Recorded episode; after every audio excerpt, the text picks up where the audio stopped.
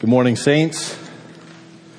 It is always a big joy to gather together uh, with you on a Sunday morning, uh, even with those who are online uh, with us in spirit. Uh, I invite you to uh, take your Bibles and uh, turn or scroll to Matthew chapter 6. Matthew is the first book in the New Testament. Matthew chapter 6. We are traveling through or working our way through Jesus' first sermon, his first teaching discourse called the Sermon on the Mount. We're about halfway through the material that Matthew gives us. As you might suspect, Jesus' teaching is a theological masterpiece. It cuts at the very heart it is convicting. It is arresting. It is riveting. It is full of rich content.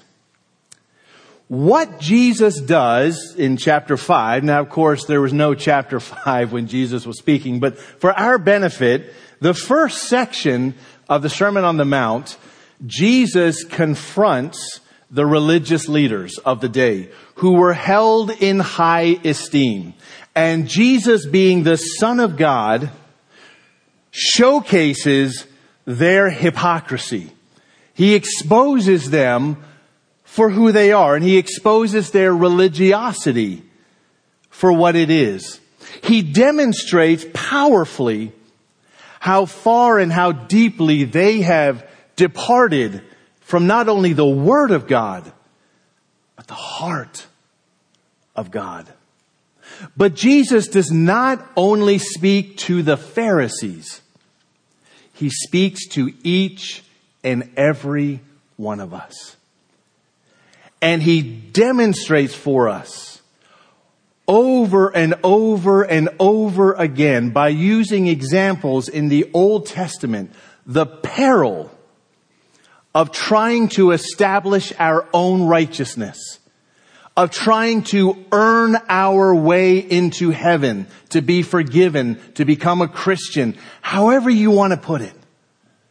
Jesus shows us that if you're going to attempt to take God's truth, God's law and say, well, there's my checklist, he shows us how impossible and ill-advised that is. Now, in chapter 6, he's speaking to us in terms of this is what it looks like to follow me. This is the normal Christian life. These are principles that we should pay attention to in walking with Christ. So he does so by engaging us in a very particular way. Basically, having addressed the teachings of the religious leaders, he now highlights their lifestyle. And basically he says, don't do that. It's a series of don't do it this way. You might have seen or observed people living in this way, often the religious leaders, but he's going to tell us that's not how you do it. To follow me there must be a marked difference than what you see around you. Now the last two Sundays we used the first verse of chapter 6 as our control verse, kind of like a rudder showing us the way that we should go. So today and next Sunday as we wrap up chapter 6, we're going to go to the last verse in chapter 6. And that will be our control verse. That is, like a rudder, it's going to direct us and point us in the right direction so we can fully not only understand what Jesus is teaching, but actually and also apply it, to live by it. You are surely familiar with this verse. It is Matthew chapter 6 verse 33. And it's the first phrase that I'm after. But, in contrast, but seek first the kingdom of God and his righteousness. In all that you do, seek his kingdom. Live by kingdom values and principles. Seek his righteousness, his way, his perspective. Christians, this is our true north.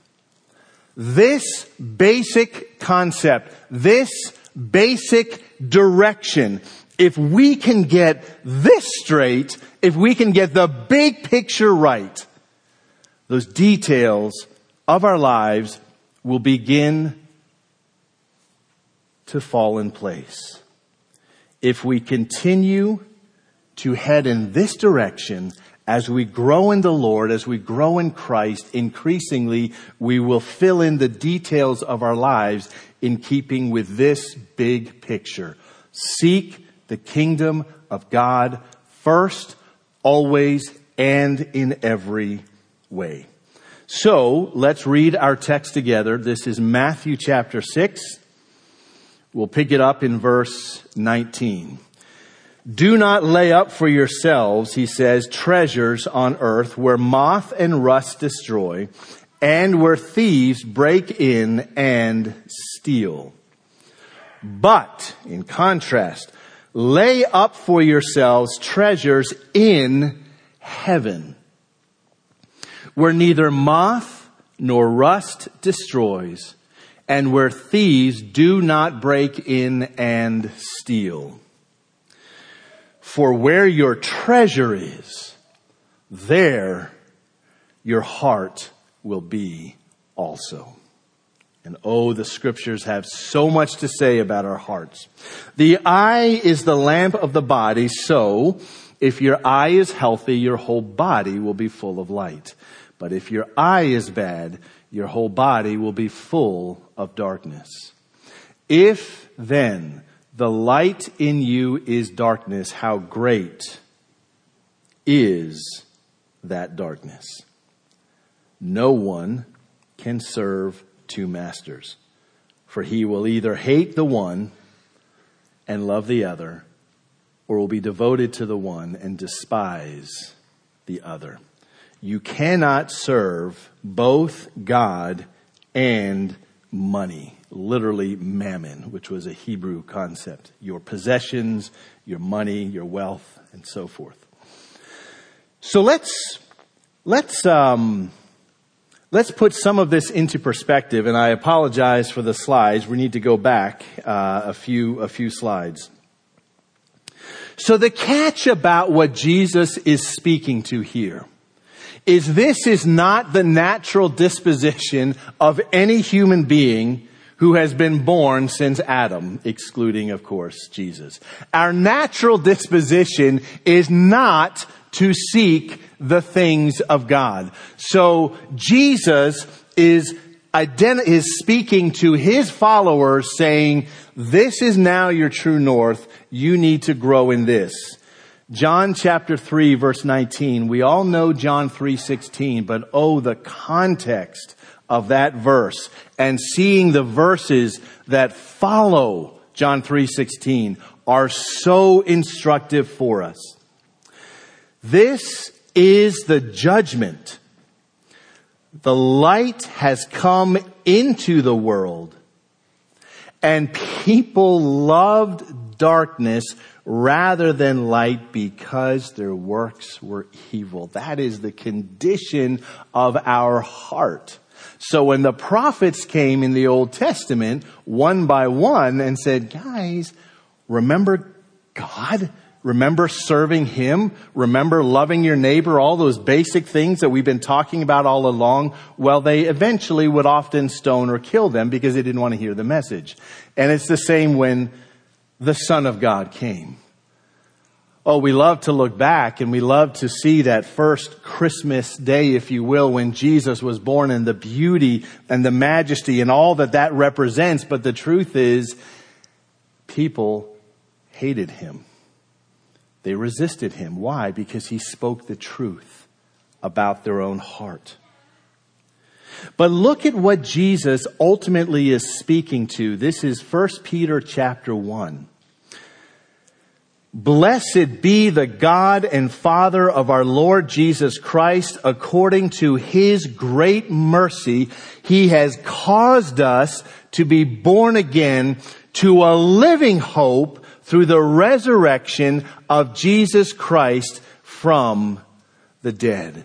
This is what Jesus is angling us towards, and this is what Peter is looking back saying, look at what God has done for us. Now here's the question. In light of what God has done, why would we live for anything lesser? Why would we set our affections on things that will only fade away? Why would we set our affections and our goals and all of our energy on that which is temporal? So what Jesus begins to teach us from square one, the apostles one after the other will affirm what Jesus is saying. We'll see how Paul does the same thing as well later on. Jesus is pointing us to this reality. Your life and everything within it has a shelf life. So what are you living for? Where is your affection? Where are your affections? That's what Susie read earlier on, right? Set your mind on things above, not on things here. Of course we give attention to them, but we don't want them to hold our heart. That's the key. Now, in engaging Jesus' teaching, remember the heart of Jesus. Matthew 11 verse 28. Come to me, all who labor and are heavy laden, and I will give you rest. He would later on say, rest for your soul. Those of us who have lived long enough and who have lived with divided devotion or who have given our allegiance or our best energies to things that don't matter in light of eternity will attest it's exhausting and it's also empty. Jesus' gracious invitation is come to me and I will give you rest, rest for your soul.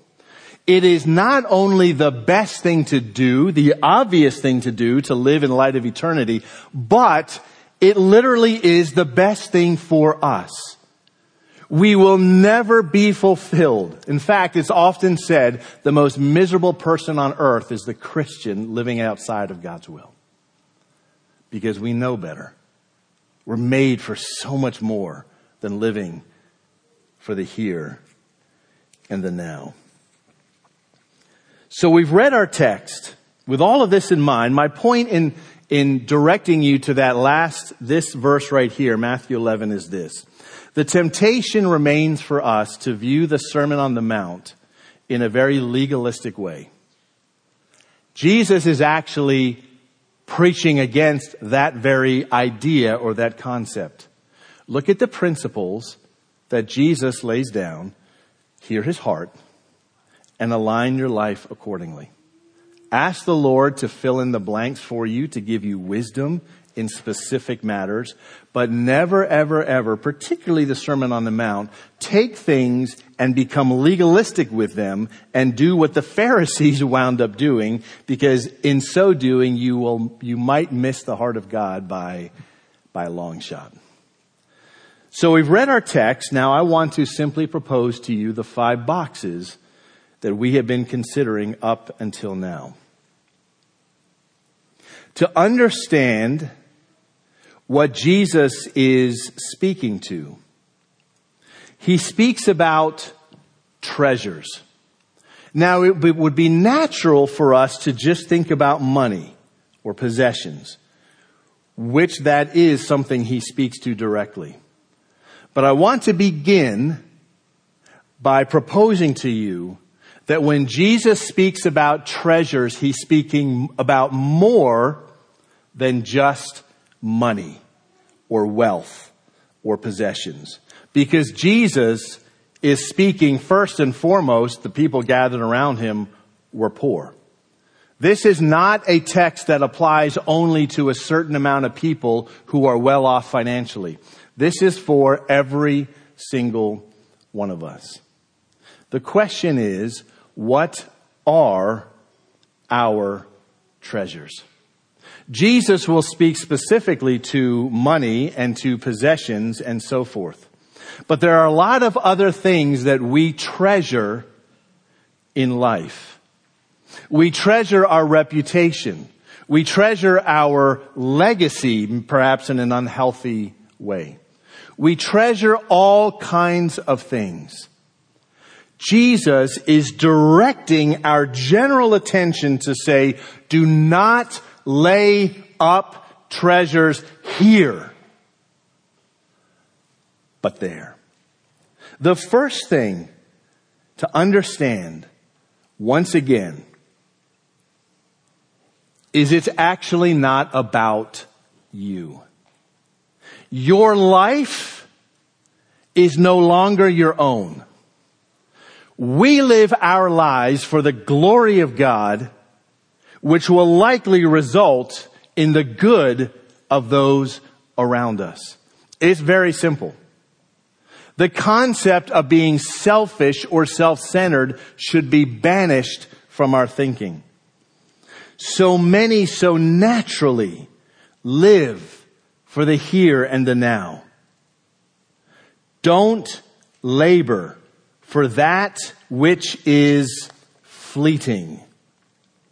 Do not labor and stay awake at night worrying about that which will not endure. Do not spend your life working for things that literally can be stolen or taken away from you. Or let's just say the stock market that goes like this. Don't do that. Pertaining specifically to material possessions, the joyful mindset of the early church was to detach themselves from the things that they owned. Acts chapter 2 says this, beginning in verse 44. This is only the second chapter of the history of the church of Jesus Christ.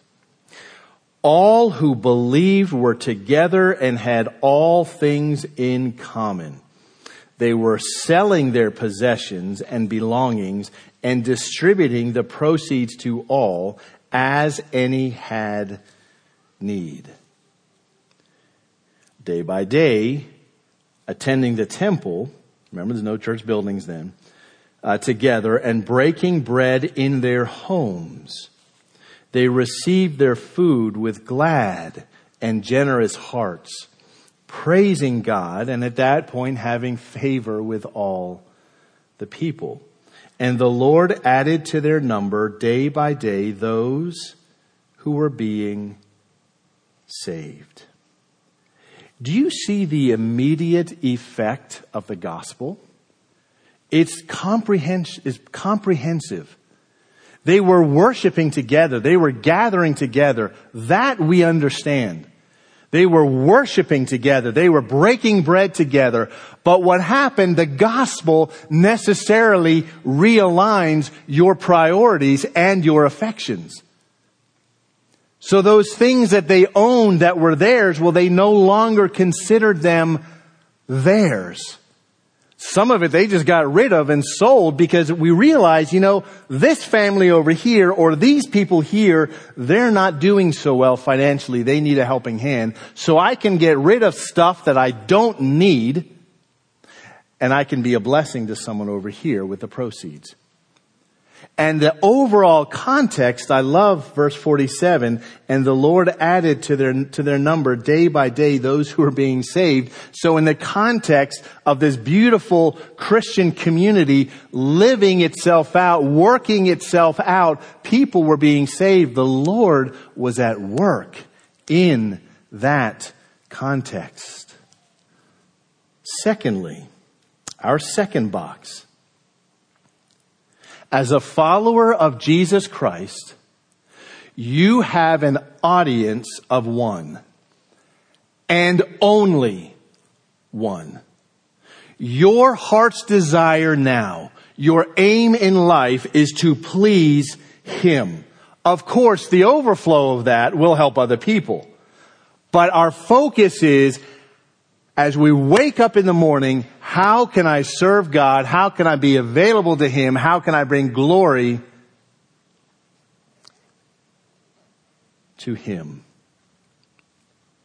Look at the statements that Jesus made.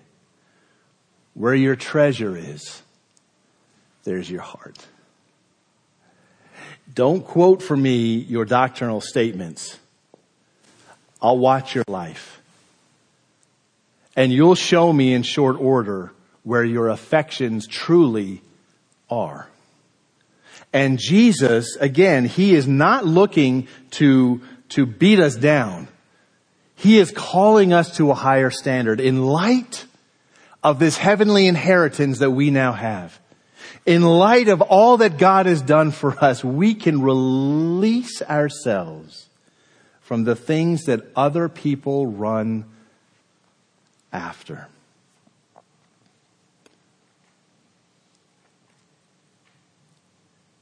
Keep in mind, it's not just about what your eye can see. The gospel opens us up to the spiritual dimension. It opens us, up, opens us up to that which we cannot yet see with our eyes. That's why we say when people are promoted to glory, we say that their faith has now become sight. It's no longer faith when you're in heaven. You're living it. You see, whether it is money or possessions or otherwise, Paul experienced the crushing loss of someone whom he was partnering with being pulled by the, the allure of the world. 1 Timothy chapter 4, this is Demas. Demas, in love with this present world, has deserted me and gone on to Thessalonica. What a terrible thing. But, saints, we know the world pulls at us every single day and in so many different ways. It's why we need each other for accountability, for encouragement, that we don't get sucked away or pulled away by all the different ways that the world can draw us. Remember, the scripture says, it is the love of money which is the root of all evil. It is erroneous to assert that the scripture says that to have money or in a healthy way to work hard for money is a bad thing. The question is, does money, possessions, does it control you? Is that where your affections are? That is the root of all kinds of evil in our life. If in a general sense, we wake up and we are driven by money and earning it and using it and having it, that opens up the door for all kinds of evil. Oh, but blessed is that man or woman who can earn money, have money, and use it for God's glory and consider it a blessing. Remember Solomon, how the wisest man in the world, he should have known better. Money and women totally sabotaged him. The opening of the New Testament, Acts chapter 5, Ananias and Sapphira. Oh, they tried to play the game. Catch is they were dealing with apostles and you don't want to try to be a hypocrite with an apostle because they can kind of see through you. And so Acts chapter 5, Ananias and then his wife Sapphira drop as a message to the church. We're going to do things differently. Take a look, if you will. I don't have a slide for this, but uh, 1 Timothy. 1 Timothy chapter 6.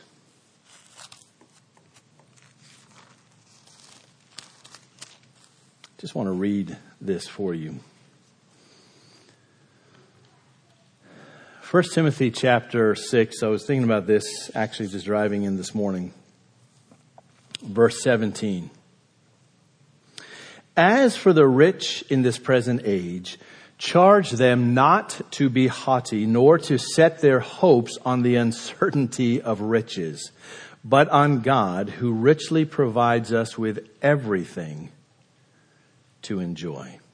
They are to do good, to be rich not just in their bank account, but to be rich in good works, to be generous and ready to share, thus storing up treasure for themselves as a good foundation for the future so that they may take hold of that which is truly life. You see, there are people by God's providence and perhaps through their own hard work who are going to be well off. Now the question is, what do you do with that?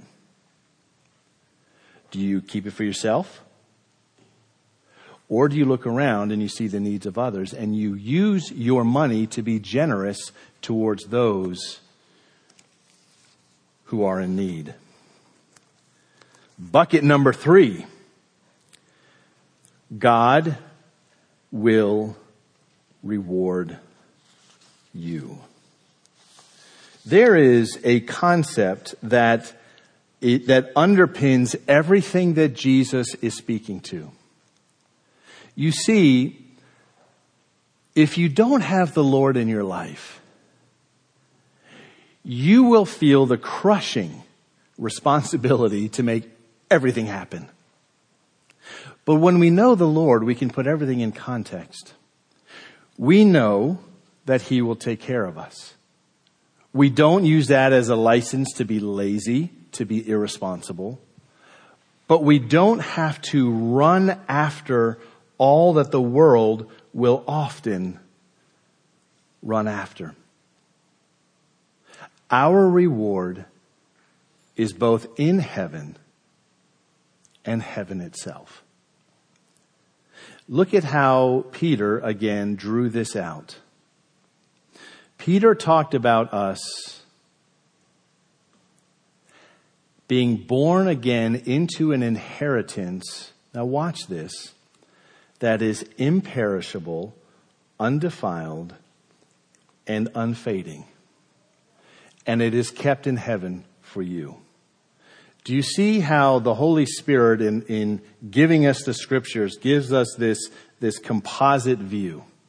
Jesus says, don't store up for yourselves treasures here on earth where moth and rust corrupt, where thieves will come in and, br- everything here is tenuous. You could lose so much literally in an instant. And Jesus and the apostles are saying, don't, don't live for that. Rather, look at the inheritance that you have been given. Now I'll give you a personal example and I've spared you the visual on this. So one thing that I recently have decided for myself um, is that I want to better my ability within my own home to fix things and get things done in a timely fashion. If anybody knows Colin well, you know that my middle name is not handyman, right? There's certain things that I can do, but there's a lot of things that I can't. And I'm thankful that over the years I have good friends who will help me with a lot. But I became determined. I'm like, you know what? There are certain, I'm going to do these things myself. My family, I put them on notice. They've been patient. Might take a, an expert or a professional, you know, a day or so. It'll take your dad maybe a week, right? So we got some faucets that we've had to fix. But last night I came to the final part where I'm taking out that last part of the sink that has been there unchanged for at least 20 years. We're by no means the first owner of the house. And so you know what this looks like when you clean out the J trap and all that. You've got, it is disgusting. Like it is nasty, right? Because it's just this cumulative gunk that has just been stored up. But I want to leave you with that image. You're welcome.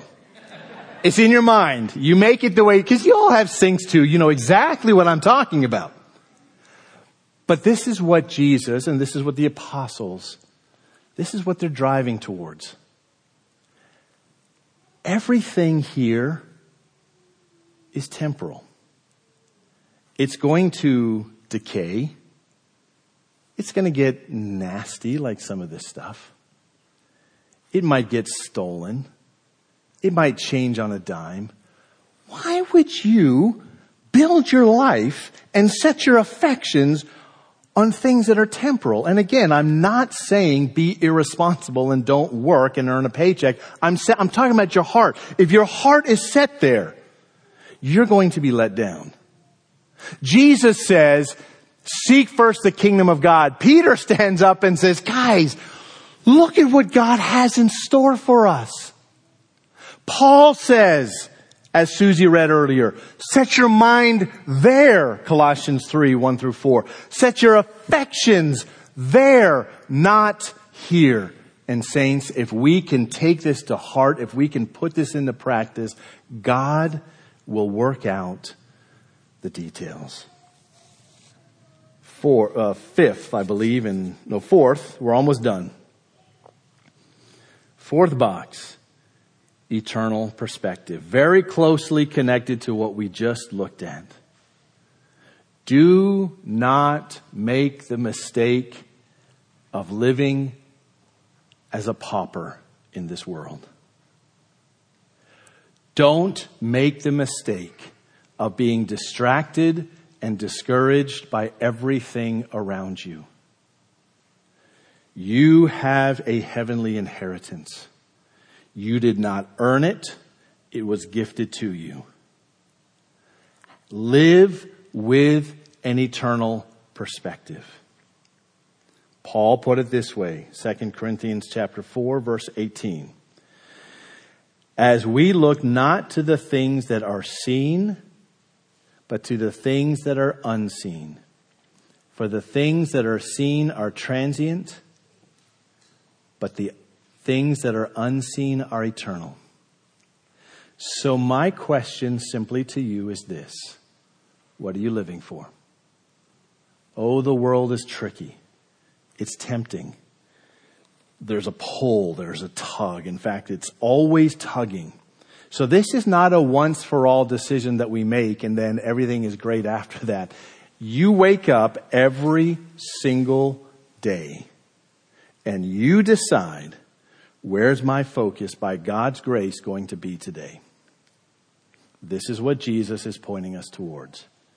Does the trajectory of our life point us towards that which is eternal, that which is righteous, that which is the best, the kingdom of God and God's righteousness? Or is it lesser things? Box number five kind of flows from the others. God loves you and God will take care of you. He will care for you. And we'll see that again next week as well. Jesus is not seeking to beat us down and tell us everything that we're doing wrong, nor is he waiting to just squish us.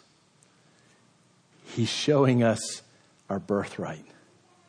He's showing us what has been purchased for us. You and I have the awesome privilege of living for Him, living for eternity, and being a blessing to those around us. We need not be people who are selfish or self-centered or who are living only for ourselves. What a blessing that we can give ourselves away first to the Lord and then for the better of those around us. Now I'll close by giving you a personal example of what this looks like. Sadly, most of you have never met my grandparents. They are the single most impactful example that I have in my life outside of my immediate family. My grandparents, after they served as missionaries in Africa and France, they came back to England, which is, was home for them, and they spent their latter years there. But they would come over to visit us here in the United States and Rest Reston Bible Church about every two years. And they were older. They would come for about six weeks or so. But the impact that they had on people when they came is what most catches my attention. Right? So they're both, they're with the Lord now, but they were both a solid four foot ten or so. Right? And they he's Irish, she's Welsh, right? So they got the accents going on. But I'm just telling you, the joy that was on their countenance was the most beautiful and infectious thing. Because you can't fake the joy of the Lord. Oh, you can put your mask on. We know what that looks like on a Sunday morning. But long term, you can't do that. But the joy of the Lord that was welling up inside of them from their very simple walk with God, literally living for the kingdom, and spending time in His presence. By no means was their life easy, by the way. But they had a very simple perspective, which is to love God, to serve Him, and to love those around them. And they indeed spend hours a day in his presence, as they would say. I'll give you one last example. My grandmother had dementia, had dementia for the last eight or nine years of her life. So it, it is a very, very sad thing, and many of you, I'm sure, have experienced this as well. Your loved ones don't even, even remember your name. My brothers aren't here, so I'll just say I was the favorite grandchild, so she rarely forgot my name. But here's the thing. My granny would literally, from moment to moment, forget what had just happened. She would always ask where Bobby is. That's my granddad. He was never more than six feet away from her. Um, but he would walk into the other, where's Bobby? Where'd Bobby go? Right? Um, but here's the thing. When my granny would pray, it was always humorous to me as a teenager to kind of see this play out because people would say, okay, let's, let's just pray together. And in their mind, they're thinking we're going to have like a, a, a five minute little prayer session before we go on and do something else. But here's what would happen with my granny. Completely oblivious to any and everything around her in the moment. She would begin to settle in and pray and she would pray. And she would pray. But it was the most beautiful and captivating thing because you knew, you knew, I knew as a 16 year old that she was in the presence of God. I knew it. And you never wanted her to stop. Oh, the mind was falling apart for sure, the body as well as she got older. But oh, her spirit and that's what Paul speaks to. Her spirit was being renewed day by day by day. And the psalmist says the same thing. Those who love the Lord, who walk with the Lord as they get older, yes, their body begins to let them down. But oh, they're full of joy because you can't break their spirit. You can't. So I commend this passage to you. And you can ask yourself the very simple question based upon that last verse in the chapter. Seek first the kingdom of God.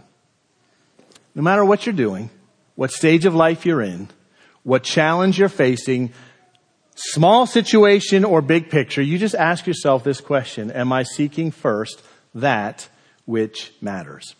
Not which matters most. Am I seeking that which matters. Because when I align myself, big picture, and increasingly in the details of my life, to serve an audience of one, the details will come together and you will become known as one who is a blessing and good news to those around you. And your unsaved neighbors, colleagues, friends, whatever, who don't like what you stand for, they will never be able to argue against your life. I say this, I don't know how else to say it, they will both hate and love you. They will hate what you stand for, but they will be intri- they will be compelled by what's inside.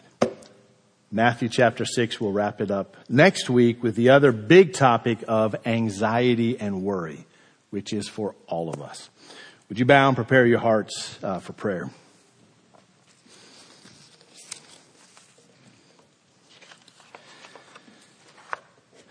What a journey it is to walk through our Savior's teaching. He is himself the Word of God, now teaching us the written Word of God, lit on fire by the Spirit of God. May we pay attention uh, to what Jesus is telling us to. And we all need to hear this. Lay up for ourselves treasures in heaven, not here on earth, and seek first the kingdom of God.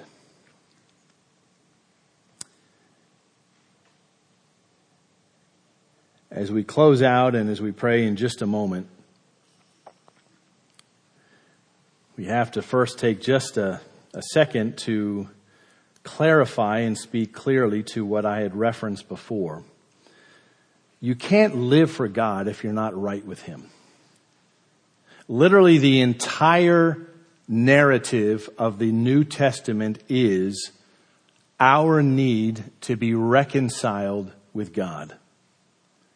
If you read the New Testament as a how to live better manual, you will frustrate yourself and you will miss the entire point. The entire message of the New Testament is to be reconciled with God, to have your sins forgiven which is something you cannot do by yourself. The simplicity and the beauty of the gospel. Believe on the Lord Jesus Christ and you will be saved. Where is your faith? Where is your confidence?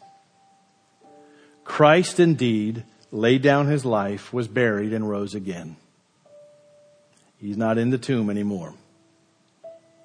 The good news of the gospel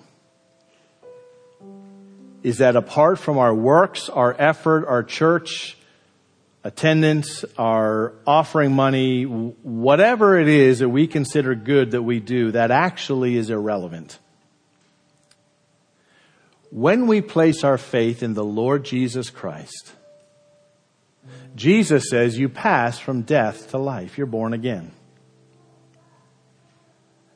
And that's where the exhilarating journey begins of following Christ and serving Him and living for something and someone so much bigger than yourself and actually living in light of eternity. That flows naturally from being born again. We just want to get that right. So, to my brothers and sisters in Christ this morning, the question that obviously I asked myself before I even step up here is simply this today? Where are your affections? I know what your creed might be. I know what you might say. But examine this past week, examine this past year, because it will become very obvious very quickly where your heart is, where your treasure is. So I simply apply the word of the Lord to each and every one of us this morning if we need to realign ourselves, if we need to repent, if we need to make changes with not only our direction, but the more important thing is that is our heart, let's do that now. And let's consider this throughout the week. Let the Lord have his way in us. Let's pray together. Oh, great God, we worship you this morning. We recognize and we acknowledge without condition or qualification that you and you alone are worthy of all of our praise, our best efforts, our lives. Thank you for the grace that you have shown us in Christ in the gospel. The gospel is indeed good news, but it comes on the heels of bad news, which is what Matthew 5 is all about. We need to be reconciled to you. We need to have our sins forgiven. We need to be in your family, but we're not. And we cannot change or effect that through our own efforts, our own merit, our own religiosity, our own devotion, our own good works towards other people. That's, we can't do that. Oh, but blessed are the poor in spirit. Blessed are those who come to the place where they recognize they have nothing without you. That is a heart that is well prepared to receive the free gift of eternal life through faith in Jesus Christ. Father, we are all dealing with uncertainty, with disruption, with an understandable fear. Father, would you please minister to our hearts, inform our minds, help us to trust you in big and little things. Help us to not be controlled by the tyranny of the urgent. Help us to direct our steps in such a way that we lay up for ourselves treasures in heaven, not here on earth. Help us to understand more and more each and every day what it means to seek first the kingdom of God. To fulfill that great narrative and that great teaching of the New Testament by multiple apostles that we are pilgrims passing through.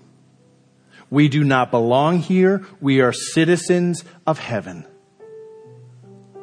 What a joyous and beautiful reality it is that that which supersedes our past, our ethnicity, anything that defines us in this world is that we are a follower of Christ and we are a part of the body of Christ, his glorious church for which he laid down his life and he bled out so that we could be redeemed, so that he would have a people, a remnant here on earth who are zealous to do good. Oh Lord, may we live up to that to which we have been called to. And we can only do that through the fellowship with your Holy Spirit, by your power, by your anointing. Let us walk in that. All of these things we pray in Jesus' name. Amen.